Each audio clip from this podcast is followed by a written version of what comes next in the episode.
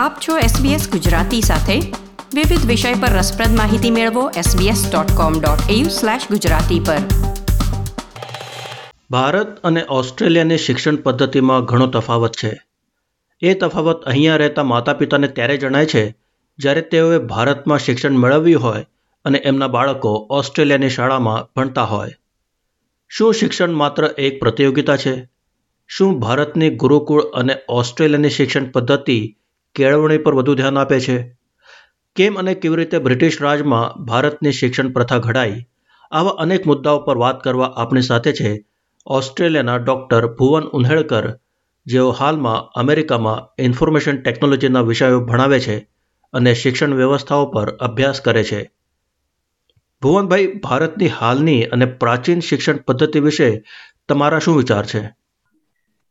આજે આટલા પરદેશી ફોર્સિસ આપણા ઉપર રાજ કરી ગયા છે, તોય આપણે હજી રહ્યા છીએ એઝ અ એન્ટિટી એનું કારણ એજ્યુકેશન અને આપણી આઈડેન્ટિટી ભૂસી નાખવા માટે જે મેઇન એટેક થયો છે એ આપણી એજ્યુકેશન સિસ્ટમ ઉપર. એટલે બધા ગુરુકુલ સાફ થઈ ગયા છે. આજે છોકરાઓ કે છે, અમે ફીસ ભરીએ છીએ, અમને ડિગ્રી સર્ટિફિકેટ આપો. એટલે અમને શું કરીશું અમે? અમે જોબ મેળવીશું. career, which is primarily a job, which was true of my father and probably yours, and which is more or less true for me and you, is the criteria for success, which is completely different and, in my opinion, completely wrong than what our ancients wrote and studied and discovered.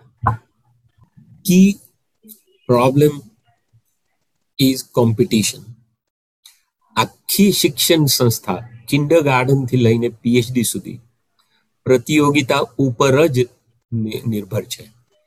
અને પ્રતિયોગિતા મારા માટે ખરાબમાં ખરાબ વસ્તુ છે. કારણ કે એ વ્યક્તિને ખરેખર તો પ્રતિયોગીમાં, યોગિતામાં ઉતરવા જ નથી દેતી. કારણ કે જેન્યુન કોમ્પિટિશન આપણા ત્યાં છે અષ્ટાવક્ર અને ગાર્ગી ને એ બધા જે સિનારીઓ જે આપણી પાસે આવેલા છે હજી, એ એની અંદર આપણને દેખાય છે કે there was competition there was debate nothing wrong with that પણ તમે કિન્ડર ગાર્ડનથી એટલે આપણે બધા કિન્ડર ગાર્ડનથી છોકરાને ભણાવીએ છીએ કે તારે નંબર વન આવવાનું છે. અને ત્યાંથી જે આપણે એની આખી સિસ્ટમમાં જે ઝેર નાખીએ છીએ એ છે કે એ માણસ મરે ત્યાં સુધી રહે છે. ગુરુકુળ પદ્ધતિ કેવી રીતે અલગ હતી? આપણા પૂર્વજો એ જે ગુરુકુલ પ્રથા નિર્માણ કરેલી એની અંદર જ્ઞાન એના ત્રણ ભાગ હતા. એક જ્ઞાન એક વિજ્ઞાન ને એક કાવ્ય. અને એમાં વિજ્ઞાન ને કાવ્ય વોઝ એકચ્યુઅલી ડિલિવર્ડ જ્યારે જ્ઞાન was never directly provided it was through osmosis આજે આપણે તમે હું વાત કરી રહ્યા છીએ, તો હું જે શબ્દો બોલું છું કે તમે જે પ્રશ્નો પૂછો છો it is not the only interaction we are having a interaction તો હવે આ લોકોએ આપણા વેસ્ટર્ન મિત્રોએ બધું એનાલિસિસ કરીને કીધું છે કે જ્યારે બે લોકો વાત કરતા હોય, ત્યારે જે શબ્દો યુઝ થાય છે દસ ટકા જ છે. કમ્યુનિકેશનમાં જે શબ્દોનો વપરાશ છે એ દસ ટકા જ છે. ત્રીસ ટકા ટોન ઓફ વોઇસ અને એ બધું છે યુ નો હેન્ડ જેસ્ટિક્યુલેશન અને બાકીના સાહીઠ ટકા, એટલે પચાસ ટકાથી ઉપર, એ ઓરા કે વ્યક્તિત્વ કે જેને આપણે ડિફાઇન નથી કરી શકતા, જેની આપણે પરિભાષા નથી કરી શકતા, એ છે. આપણા જે અત્યારના કોન્ટેમ્પરરી વિચારક છે, જેમ કે રવિન્દ્રનાથ ટાગોર એમણે શાંતિ નિકેતનની સ્થાપના કરેલી. એ ઝાડ, એ કે છે, મારે, મારી એવી ઈચ્છા છે કે છોકરાઓ ઝાડની નીચે બેસે. દિવસમાં અડધો દિવસ ઝાડની નીચે બેસે. અને બોર થાય તોય વાંધો નથી. એમણે એવું લખેલું છે.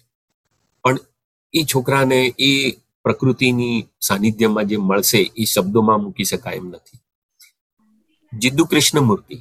એમણે ઓજે કેલિફોર્નિયામાં અને ઋષિ વેલી એમને આખી સ્કૂલનું નિર્માણ કર્યું અને ત્યાં સાઉથમાં પણ એમના, એમની સ્કૂલ છે અને વારાણસીમાં પણ કૃષ્ણમૂર્તિ ફાઉન્ડેશનનું સુંદર ધ્યાન કેન્દ્ર છે. હું બધે જઈ આવ્યો છું. આમ in total in love with J Krishnamurti. અને એમણે કેટલું બધું લખ્યું છે એજ્યુકેશન ઉપર. અને એમનો કીવર્ડ એ જ છે કે let it be non competitive let the child flourish in whichever direction he or she wants to go ઓસ્ટ્રેલિયામાં રહેતા ભારતીય માતા પિતા માટે તમારી શું સલાહ છે? તો સૌથી પહેલા તો પેરેન્ટ્સે પોતાની સમક્ષ જોવું જોઈએ કે આપણે શું કરી રહ્યા છે.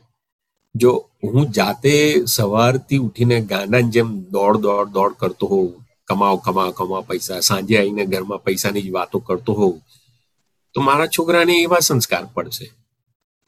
હવે હું એવું કેમ કરું છું? કારણ કે મારા મા બાપે મને કીધું કે ભાઈ તું કમાજે નોકરી નહીં કરીશ તો પછી છોકરી પણ નહીં મળે અને પછી તું રસ્તા ઉપર હરખડીશ which should not be sad અને મેં કોઈ દિવસ મારા છોકરાઓને એવું નથી કીધું કે you have to live up to me or live up to any expectations ઓસ્ટ્રેલિયાની શિક્ષણ વ્યવસ્થા વિશે તમારું શું માનવું છે? હું પણ હું વેસ્ટર્ન સિડની યુનિવર્સિટીમાં ભણાવતો હતો. આ સિનિયર લેક્ચર દેર અને ઓસ્ટ્રેલિયન કેથલિક યુનિવર્સિટીમાં હું જતો હતો. હું યુટીએસ નો પ્રોડક્ટ છું. ત્યાં મેં મારું માસ્ટર્સ કર્યું અને પછી મારી પીએચડી પણ યુટીએસમાંથી કરી. નાઇન્ટીન સેવન્ટીઝમાં પહેલી વાર ઓસ્ટ્રેલિયા ખુલ્યું આપણા માટે. જ્યારે ત્યાંની પાર્લામેન્ટે વ્હાઇટ યુરોપિયન માઇગ્રેશનનો જે એમની જે પોલિસી હતી it was not a law it was not officially never was Australia a racist country but it was policy base કે we will only invite Europeans એની જગ્યાએ they open up to Indian doctors અને પછી doctors બધા આવે એટલે બધા એ લોકોની બે વર્ષની રિક્વાયરમેન્ટ હતી કે they need to go out in the outback અને એમનું એટલું સરસ સ્વાગત થાય અને Indian doctors were absolutely brilliant are brilliant તો એમને, એમનું સ્વાગત થાય, ત્યાં સેટલ થાય. બે વર્ષની અંદર તો they would be so much showered with love કે હજી બી તમે ગામમાં ઓરેન્જ કે ડબ્બો કે ન્યુ કાસલ કે ઇવન ગોસ્ફર્ડ તમે જાઓ તો you will find that doctors nineteen સેવન્ટીઝથી settled થયેલા છે. તો એ એ વખતે આપણે ઓસ્ટ્રેલિયાને લકી કન્ટ્રી કહેતા હતા. આજે પણ એક રીતના લકી કન્ટ્રી છે. કારણ કે યુ નો આપણી પાસે જે નેચરલ રિસોર્સિસ છે, જે માઇનિંગ અને એગ્રીકલ્ચર આજે ઓસ્ટ્રેલિયાનું wheat board it is one of the most powerful bodies around the world તો હું જ્યારે પહોંચ્યો નાઇન્ટીન એટીઝમાં અને નાઇન્ટીઝમાં, ત્યારે જે મોટી બેંક્સ છે, આપણી વેસ્ટ છે કે કોમ બેંક છે કે બીજી બેંક છે, ઇન્સ્યોરન્સ કંપની છે, એએમપી છે, ઘણા બધા ટોપ લેવલ જે ડાયરેક્ટર્સ હતા they were only school pass they had not gone to the university જરૂરત જ નહોતી. અને Australians by genes they are hardworking people they are honest people they are hardworking people જેને આપણે મેટશીપ કહીએ છીએ જેને આપણે યુ નો નો વરીઝ કહીએ છીએ those slogans have been around for you know centuries that we that we have been there as Australians એટલે મને સૌથી પહેલી વસ્તુ જે ગમી એ કિન્ડર ગાર્ડનમાં છોકરાઓ ગીતો ગાય ફેન્સી ડ્રેસ કરે, બહાર રમે.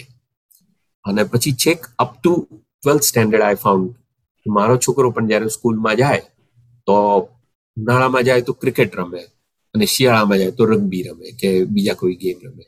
એટલે it opened up a lot more vision for the child as he or she grows up આ મને બહુ ગમ્યું ઓસ્ટ્રેલિયાની સિસ્ટમમાં હું એવું નથી કહેતો કે છોકરાઓ ખાલી રમતા જ રહે. પણ રમત રમતની અંદરથી પણ ઘણું બધું શીખી શકે છે અને ઓસ્ટ્રેલિયાની આ થિયરી છે. આજે મને જ્યારે ઇંગ્લિશ ભણાવવામાં આવ્યું ત્યારે પહેલો મને this is a noun this is a verb એવું ભણાવવામાં આવ્યું. જ્યારે મારા છોકરાને અંગ્રેજી જ્યારે ભણાવવામાં આવ્યું ત્યારે ઊભા રહીને બોલો. ન્યૂઝ આઇટમ બોલો. બે મિનિટ બોલો. કમ્યુનિકેટ કરો. આખી ફિલોસોફી જુદી છે અને એ મને તો બહુ જ ગમે છે. Initial schooling period should be completely relaxed when the child is under just pressure of being a child and that is where a teacher or a system can can play a role Bhuvanbhai અમારી સાથે જોડાવા માટે તમારો ખૂબ ખૂબ આભાર આ હતો સંવાદ ડૉક્ટર ભુવન ઉંધેડકર સાથે આનંદ બિરાઈ એસબીએસ ગુજરાતી આ પ્રકારની વધુ માહિતી મેળવવા માંગો છો અમને સાંભળી શકશો Apple podcast Google podcast Spotify કે જ્યાં પણ તમે તમારા પોડકાસ્ટ મેળવતા હોવ.